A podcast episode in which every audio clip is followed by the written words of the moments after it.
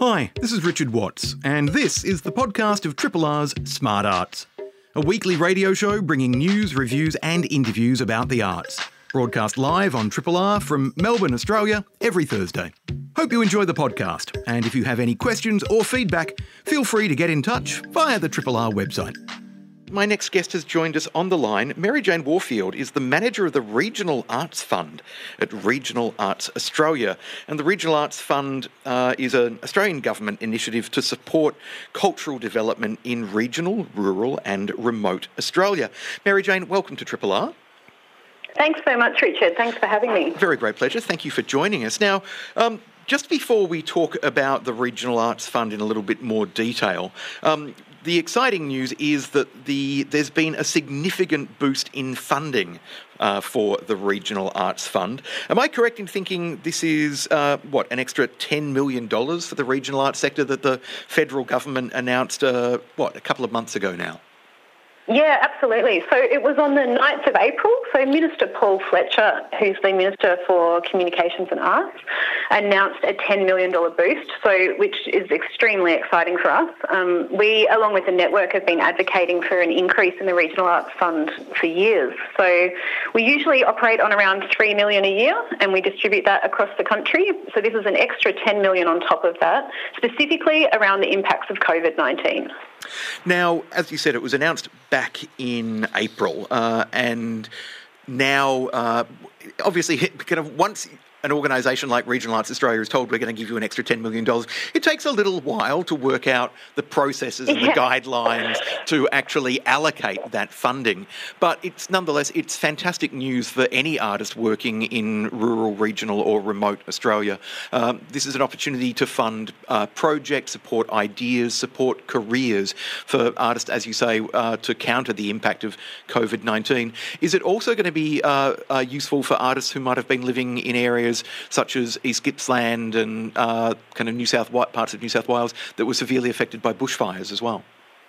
Absolutely, yes, absolutely. The focus is on we've we've tried to design the best program that we can to meet short-term, medium-term, and longer-term recovery needs.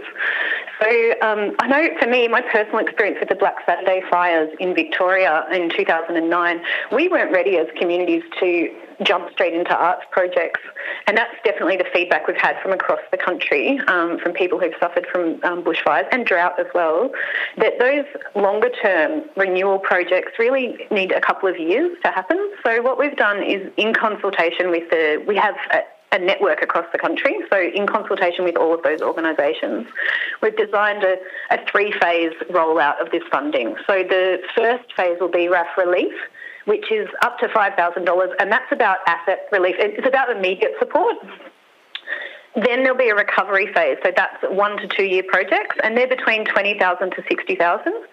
Um, and that's more about recovery and well, that'll help organisational needs. So usually the RAF is about projects and arts outcomes, and this funding is a bit different because it's about more supporting operations and assets and really that um, grounding stuff that artists and organisations need at the moment. And then the longer term projects, the RAF renewal, those are um, like up to three year projects that need to have really strong partnerships in community and, and a really future positioning focus. And they'll be sort of gentle. They won't be, we're not going to dive into those straight away. So we're hoping that that really meets a bunch of needs across the country. Uh, and in terms of uh, the renewal, uh, as you said, uh, projects of up to three years, what's the funding kind of pool there? Uh, it's different. So each organisation, we work with organisations, as I said, across the country. So what we've done is there's quite a bit of flexibility in the guidance um, from the government around this in terms of um, tailoring those to the different needs. So they range from 90,000 to 150,000 over three years. And those will be by invitation in consultation with those those organisations. So in Victoria, where you are, that's Regional Arts Victoria and it those ones will be really about yeah partnerships with communities and also working together with those regional administrators to to meet the needs across the state. Right. Well, let's let's break those uh, kind of uh, projects and funds down a little bit more. So, uh, for somebody listening who might be a regionally based artist, for example, uh, maybe they're I don't know up in the Victorian goldfields, or uh, they're streaming Triple R uh, out in the Wimmera somewhere, or down in East Gippsland. Um, as you said, for RAF relief, which is for kind of uh, short, more immediate kind of needs, up to five thousand dollars. What kind of uh, grant application could people put in? Would this could this be, for example, to um, I don't know, if somebody's house burnt down in the bushfires, could this be to replace their art supplies, paints, paper, brushes, for example? Yes, absolutely. Absolutely. So um, this and this is different to the usual RAF. So the the applications will open across the country from the first of July. I've just designed the application form and I've tried to make it as absolutely as simple as possible. So it's just about what do you need the money for and how will this help you? Um, and how does it how does it meet the objectives of the RAF? So there's a few things we need to collect in terms of data so that we can keep reporting on on the Regional Arts Fund. But the applications, as I said, open from the first of July. Um, people can, yeah, like a, a camera, a computer update, um, website help, getting things online or replacing assets that have been lost. Absolutely. And it's great that the Regional Arts Fund can be flexible like this to respond to need rather than saying, yes, even though there is a crisis, we need to maintain our existing kind of guidelines, format, structures, and so forth. I think that happens because of our relationships. So we have a really good relationship with the Office of the Arts that now sits in the Department of Infrastructure, Transport, Regional Development and Communications. but we still we have the same people at the Office of the Arts, the same team, and we have a great relationship with them. And then we have this great network, and we've got arts Arts ACT, Regional Arts New South Wales, Darwin Community Arts, Flying Arts Alliance, Country Arts South Australia, Rant Arts in Tassie, Regional Arts Victoria, and Regional Arts WA. So the strength of that network and the communication between those organisations and then up to Regional Arts Australia and through the government is a really healthy way of getting word from artists on the ground through to government. And so I think that's why the government have really listened to us and um, built in some flexibility in that in that funding agreement, which is great. Ah, who said bureaucracies were inflexible? Good to know. Uh, if you've just yeah. tuned in, my guest is Mary Jane Warfield, who's the manager of the Regional Arts Fund at Regional Arts Australia. Uh, the Regional Arts Fund has received a, kind of a significant uh, funding increase from the federal government to uh, address the challenges of uh, bushfire recovery and the impact of COVID 19. So, yeah, for individual artists re, uh, and communities, the RAF Relief Fund up to $5,000. Applications opening on the 1st of July. July, and that's for asset replacement, uh, support for arts practices, small projects, professional development opportunities. The next stage, RAF recovery, is uh, instead of immediate relief as its name suggests, it's about recovery. So it's in the longer term, one to two years, uh, and uh, funding applications of between uh, 20,000 and uh, 20 to 60k, was it? Yeah, and it's different for each state. So if people, wherever people are tuning in from, they should look at the organisation that's relevant to their state. So in Victoria, where you are, it's 30,000 is the maximum amount for those grants, and they also open on the 1st of July. And that's for projects starting from January next year, so from January 2021, and the projects can go for up to two years. Now, and what kind of project might fit the guidelines for uh, the, these $30,000 grants in RAF recovery? It's quite open. So one thing that we've um, put in here is that you can cover operational costs a bit more than usual. So usually, as I said before, they're projects, you know, that deliver on a project. With the recovery, things like emergency plans. So one example would be, say, a regional gallery that might be in a bushfire zone, or that, or you know, I mean, COVID affects everybody. So all the um, changes we've seen recently, being able to have some consultation and spend some time doing some emergency management plans and risk management plans, which is something that arts organisations don't often get support to do. So we're hoping that'll be really helpful there. It can also be a creative project if that's appropriate, but it's really about meeting the objectives of the RAF.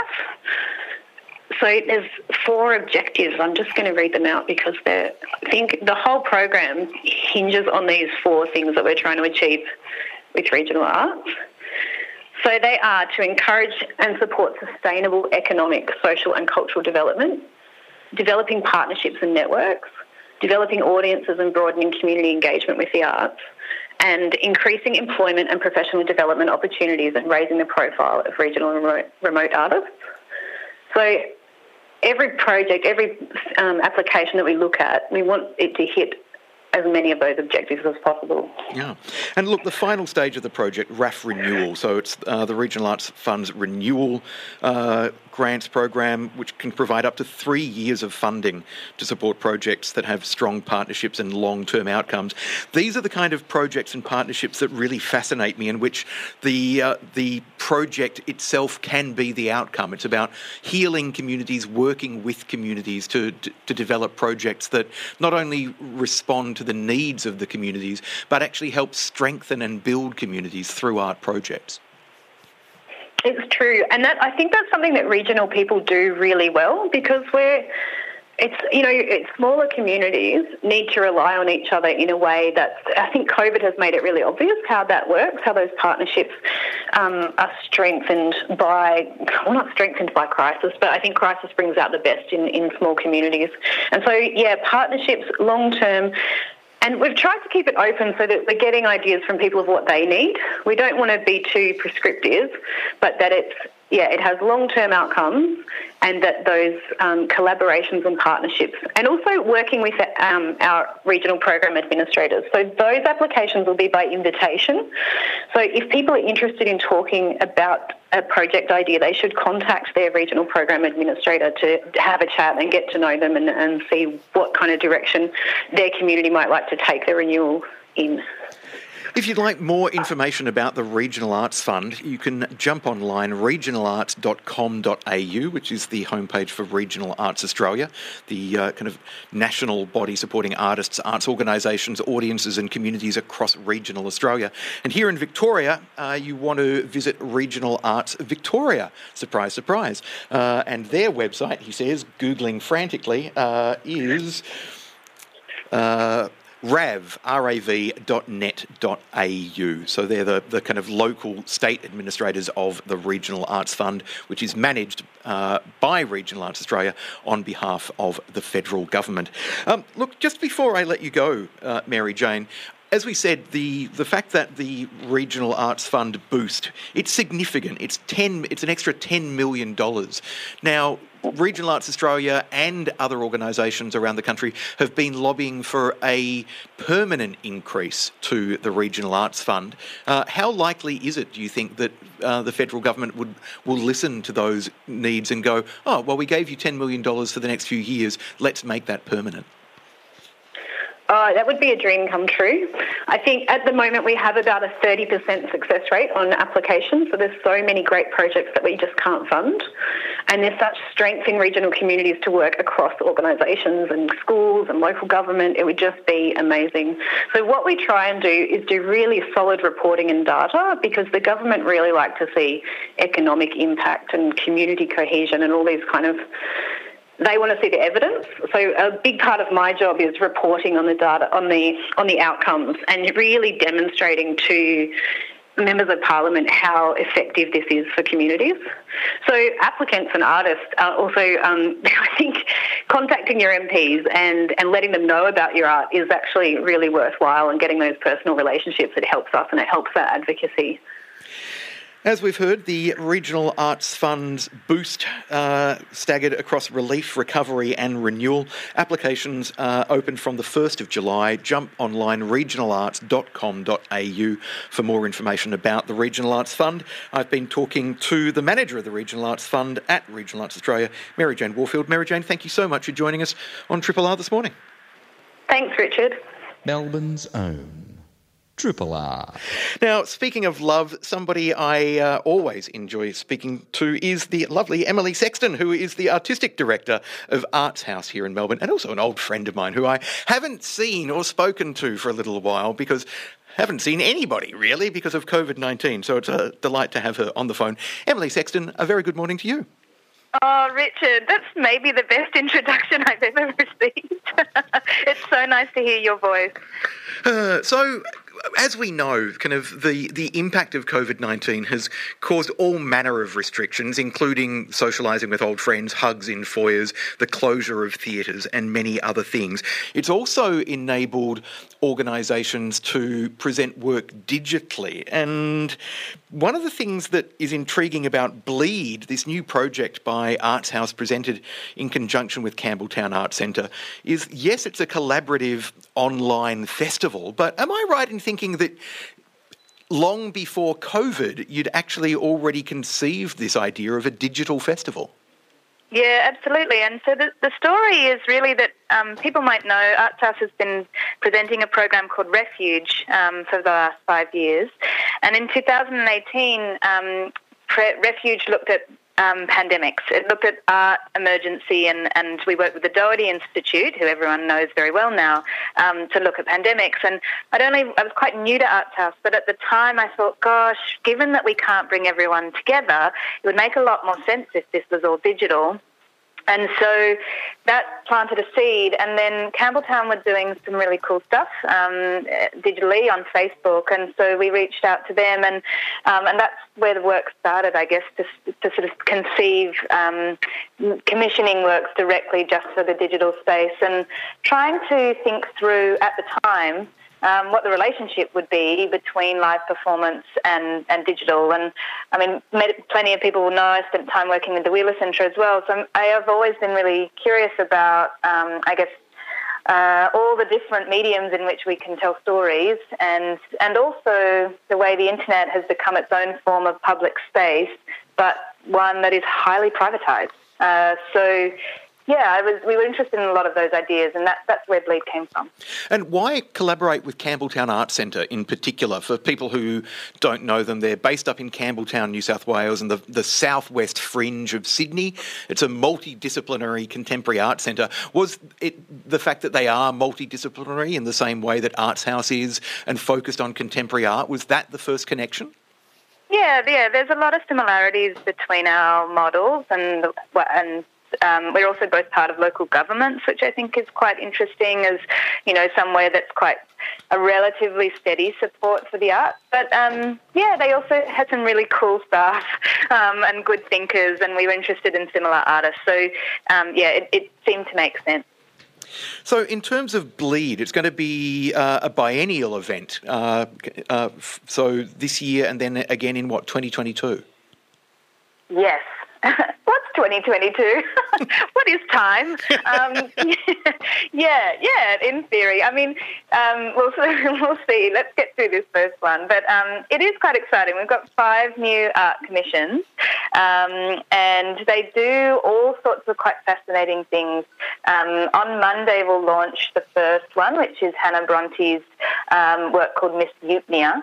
but she's very representative of uh, uh, all of the projects that sort of are multi-hydra um, kind of works where they, um, you know, Hannah will, she's got these very beautiful meditative videos that are really designed to make you slow down and breathe and really kind of think about nature. She'll also, many people will know Hannah as um, a DJ um, who plays under the name Baby Mama. So we'll, we'll do a kind of really great streaming event with her um, of music. She's also doing a kids event um, on Zoom, which would be you know, which should be super fun. So um, we're sort of spending two weeks focused on um, each commission. And some of the other ones to come up are some fascinating um, sort of futuring workshops that really that um, Alex Kelly and David Pledger are working on that really sort of catapult us forward into 2029, and, and then we look back to all the changes that have occurred. Um, there's also James Nguyen and Victoria Pham who have um, done this wonderful project where they've um, uh, sort of released the sound of the, the, Vietnamese rain drum and created an instrument online where anybody can download these um, beautiful um, sounds that are usually locked up in museums. So, yeah, there's a lot of different things that um, will form part of the festival. It goes over 10 weeks to really kind of uh, allow people time to discover it. And, and I think a lot of the um, there's been a lot more digital offerings online than I ever imagined we would have when we were launching this festival. But um, a lot of it's been really hard to catch. You know, it's like there and gone, and it's, it's sort of behaving a little bit like a normal festival does. And I feel like our lives are oddly um, full at the moment, even though no one's you know, we're still not obviously going to the theatre. There's a lot of noise. So we really tried to slow this down and, and give people the time to, to not just kind of like yes, obviously it's available on your phone, but at the same time, I was watching a really beautiful dance film the other night from 2011, and, and we really, you know, yeah, it's on YouTube, but we put it on the proper screen, sat on the couch, had a glass of wine, and really relaxed watching, a, you know, a beautiful piece of art. And I thought, oh, this is the way to do it, even though I'm in my own house. I can still, you know, treat, you know, something artistic with the same kind of respect I would, you know, do in a gallery. So now, yeah. I, I, wanted to ask, uh, to what degree do you have any concern uh, at you and your uh, colleagues at Arts House, as well as the, your colleagues up at uh, Campbelltown, because we've been so saturated with digital content? Like I, I certainly have found it so overwhelming to the point I've almost stopped watching things because there is just mm. so much kind of. Uh, I've watched some, some live comedy and some live theatre and some uh, and some streamed dance and so forth, but the choice became so overwhelming that I almost switched off. Are you concerned that Bleed will suffer in terms of audience numbers and engagement and interaction because so many other people will be in my shoes? They'll be going, "Oh, but we're digitaled out."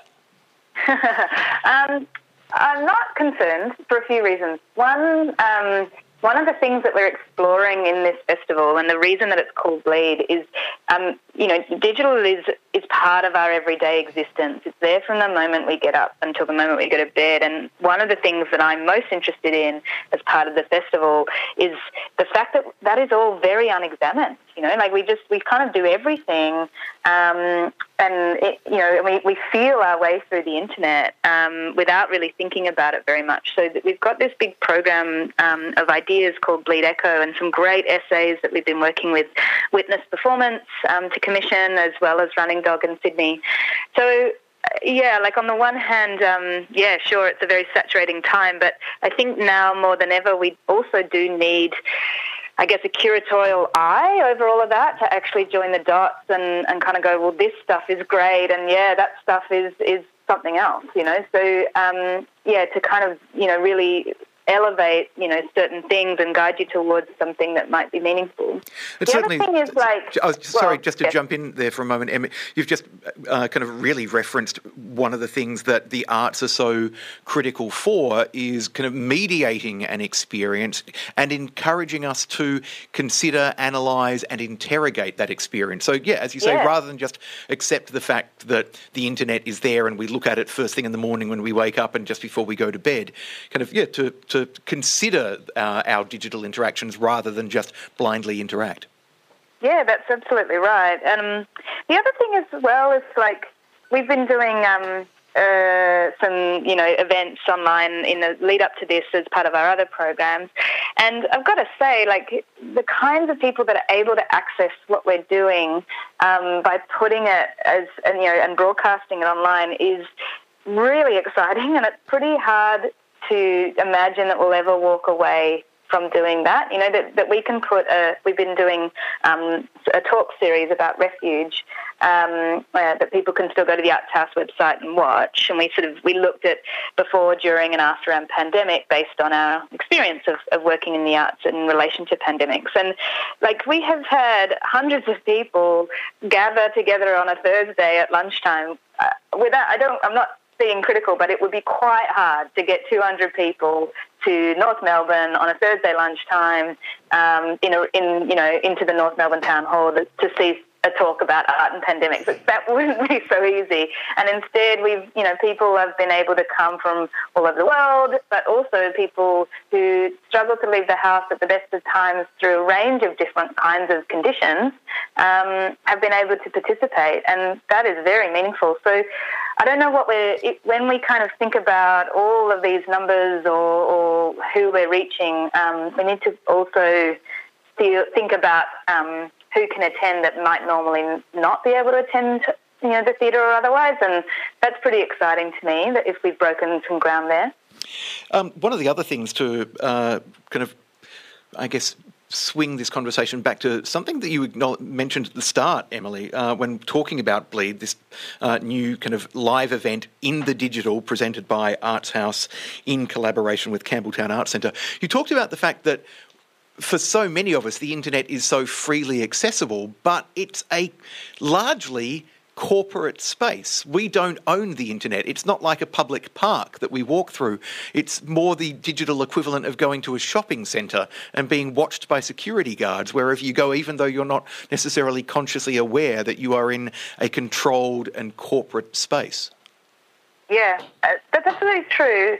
It's also cultural, I think. Um, I was talking to a friend of mine who works in the Philippines last week, and he it, on the topic of public space, and he sort of said, "We don't, we don't have public spaces. We barely have sidewalks. Um, you know, even something that looks like, uh, you know, a park is not somewhere where you could go and put down a picnic. Um, so the mall is has become a kind of public space. So, um, and I think a lot of people from other cultures would would point to the idea that space in the street is is not policed or, or somehow mm, surveilled as as yeah uh, um, pretty problematic. So I think um, yeah I think while the internet um, is a more corporately driven space, absolutely. Um, there's some interesting parallels and learnings we can understand for how people have created their own voices um, in in you know other other kinds of public spaces that are relevant. And one of yeah. the events in Bleed is kind of very directly referencing that notion of uh, digital anxiety, data uh, kind of collection, surveillance, uh, and so forth. Uh, Paranoia Drive.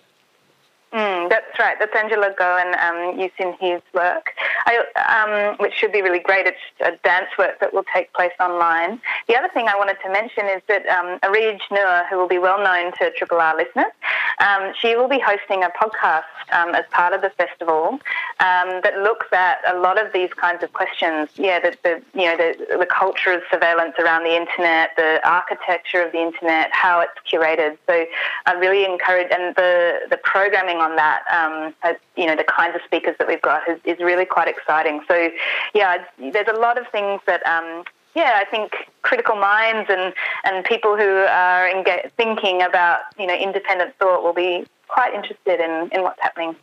For more information about Bleed, a collaboration between Arts House here in North Melbourne and Campbelltown Arts Centre in Sydney, jump online. Bleedonline.net is the website for this digital festival that's happening over 10 weeks from the 22nd of June to the 30th of August. And for more info about Arts House, just go to artshouse.com.au. I've been talking to Emily Sexton, Art House's artistic director. Emily, just before I let you go, any word from you and from the City of Melbourne? Melbourne on when kind of programming might return to something akin to normal, in inverted commas, at Arts House? Um, we're still making plans. At the moment, um, we're pretty focused on, um, yeah, doing all our COVID safe plans so that we can start developments in the building. Um, and yeah, we hope that we will have artists back in the building in the next month or so. But yeah, I guess like we're all operating under the same guidelines that everyone else already understands. So it really does come down to state and federal government relaxing those restrictions. But um, yes, so I, I, can't really say because I'm not, I'm not a, um, I don't have a crystal ball, unfortunately. But um, yeah, it'll it'll be about you know we obviously we'll be following the health advice and see how we go. But it's it's a lonely world, I think, without um, yeah, without being able to sit in the theatre or, or look at something, you know, along someone else in the gallery. Um, I, I, yeah, it's it's a hard world. It's been it's certainly been a strange experience, but it's heartening to know that certainly at Arts House, as you say, that uh, artists will soon be able to come together for creative developments to begin new work. Yes, they will be socially distanced, sitting on kind of at, I know tables several metres apart in the main hall at Arts House, for example, but they can still be there and start to think and dream and create. Uh, and if you want to see uh, any of the work involved in Bleed, the digital festival running for ten weeks from the 22nd of June to the 30th of August, bleedonline.net is the website to go to. Emily Sexton, many thanks for joining us on Triple R this morning. Okay, thank you, Richard. Triple R. the time has come for my final interview for the morning, but also the time has come to talk about the fact that Geelong Art Gallery is reopening after closing because of the strictures around COVID 19. I'm joined on the line by Jason Smith, the director and CEO of Geelong Art Gallery. Jason, it must be rather exciting for you and everybody at the gallery to, to know that people can come back in and look at art, which is the whole kind of purpose of your gallery existing. It, it, it is a, it is for the community and it is for an audience. Uh, nice to hear you, Richard. Look, it's very exciting. We'll be open again from Monday, the 22nd, which is great. Uh, and after a good three months of uh, not much activity in the gallery as a whole, it's a hive of activity today with all sorts of signage and you know final bits and pieces going on to comply with the regulations. Uh, but it's I've been here at the gallery every day since we closed on the 17th of March with the facilities coordinator, just the two of us working at two opposite ends.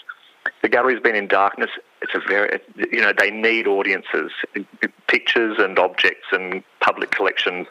Uh, you know, they take on a completely different form of stasis when there's no one looking at them. So it's it's wonderful to be back in a position where we can open again.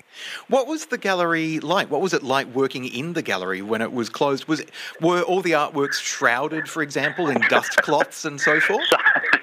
Some were. All the works on paper had black dust cloths. Uh, the lights were off uh, with a bit of emergency lighting on at different times.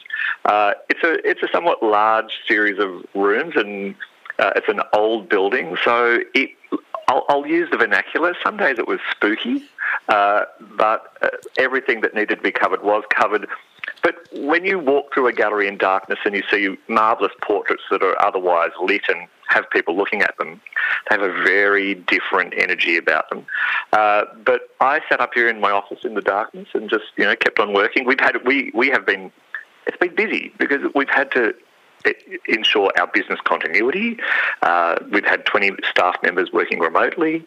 Uh, and lots of you know, it's been that end of the end of financial year, you know, getting ready for the next financial year, budgeting, reporting to the board, reassuring the board that everything's going according to plan. I've got a great team.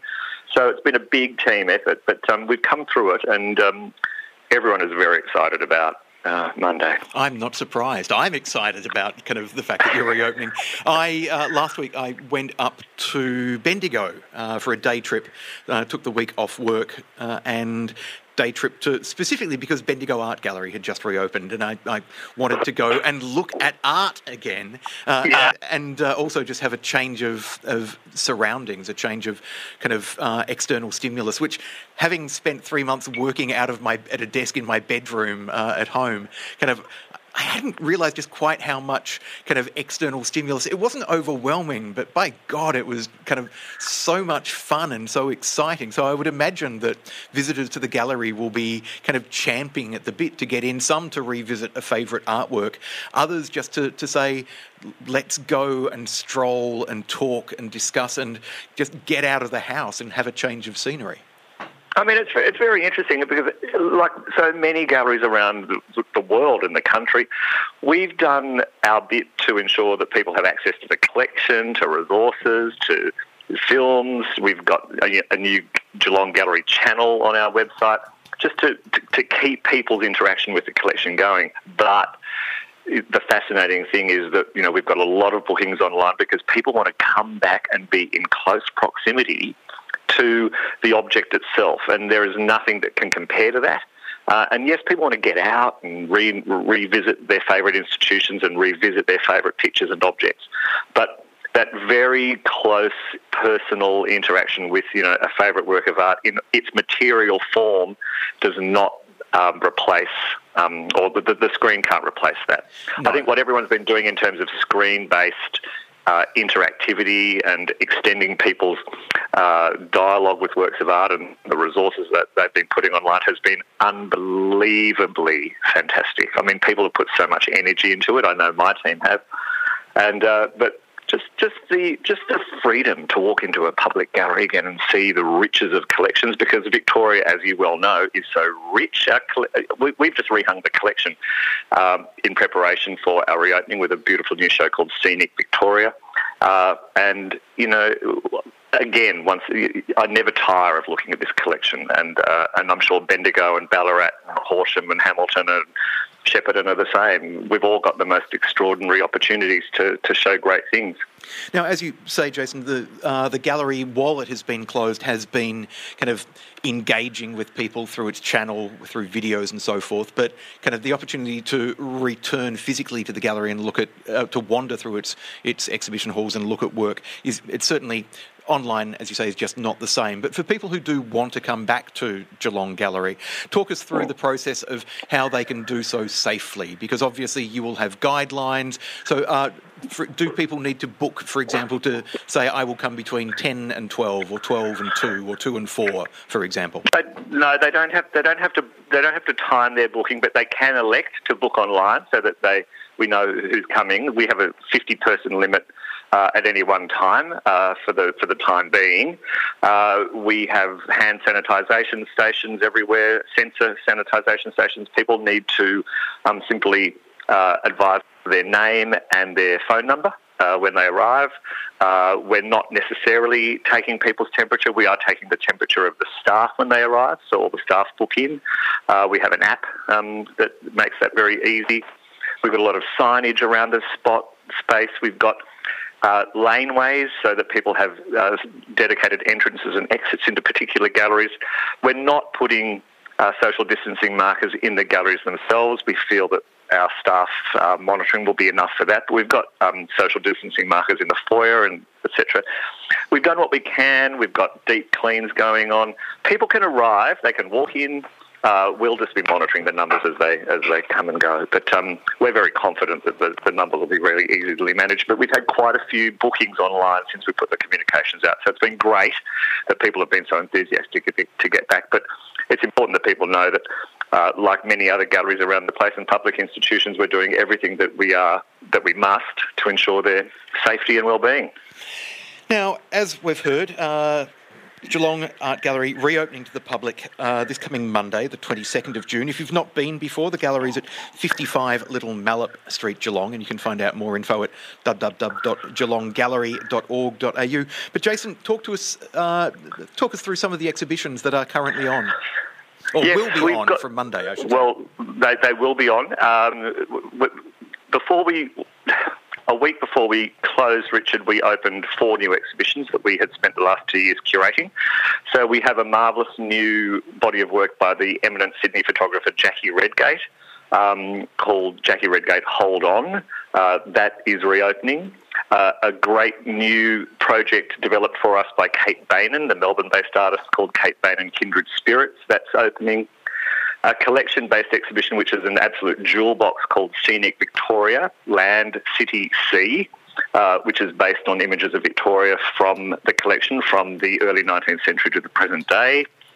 Uh, and we have uh, a collaboration that we undertook with Deakin University architecture students who uh, spent a year speculating on the design of a new Geelong Gallery and its extension into the town hall. In due course, that's been a fascinating exercise uh, and a marvellous uh, exhibition called Going Public, which is a suite of extraordinary 18th century regal and noble portrait prints uh, from our astounding print collection.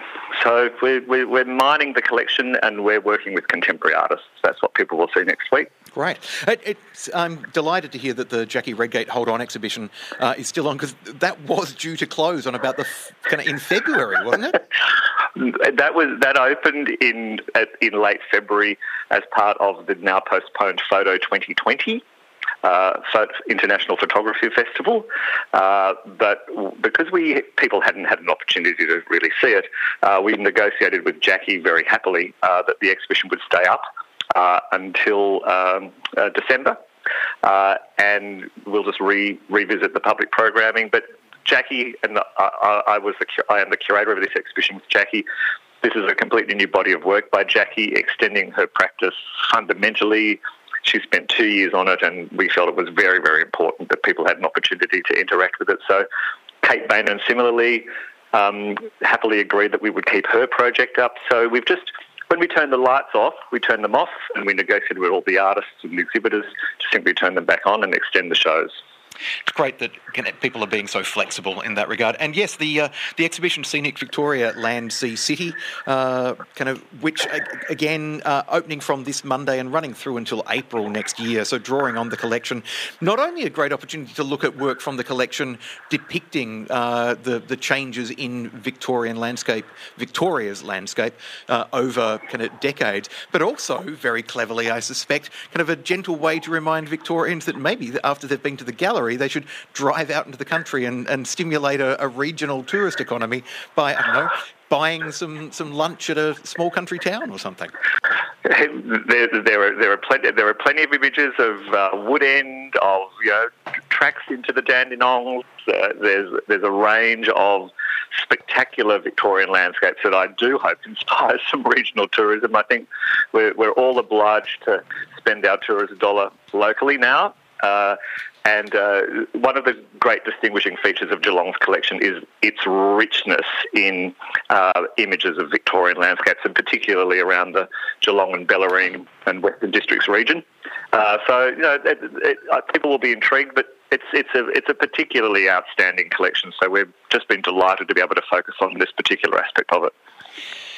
My guest is the director and CEO of Geelong Art Gallery, Jason Smith. Uh, we're talking about the fact that the gallery is reopening this coming Monday, the 22nd of June. Jason, I would imagine that yes, you're getting a lot of people from kind of Geelong and the region, as you say, registering online, and others will just rock up.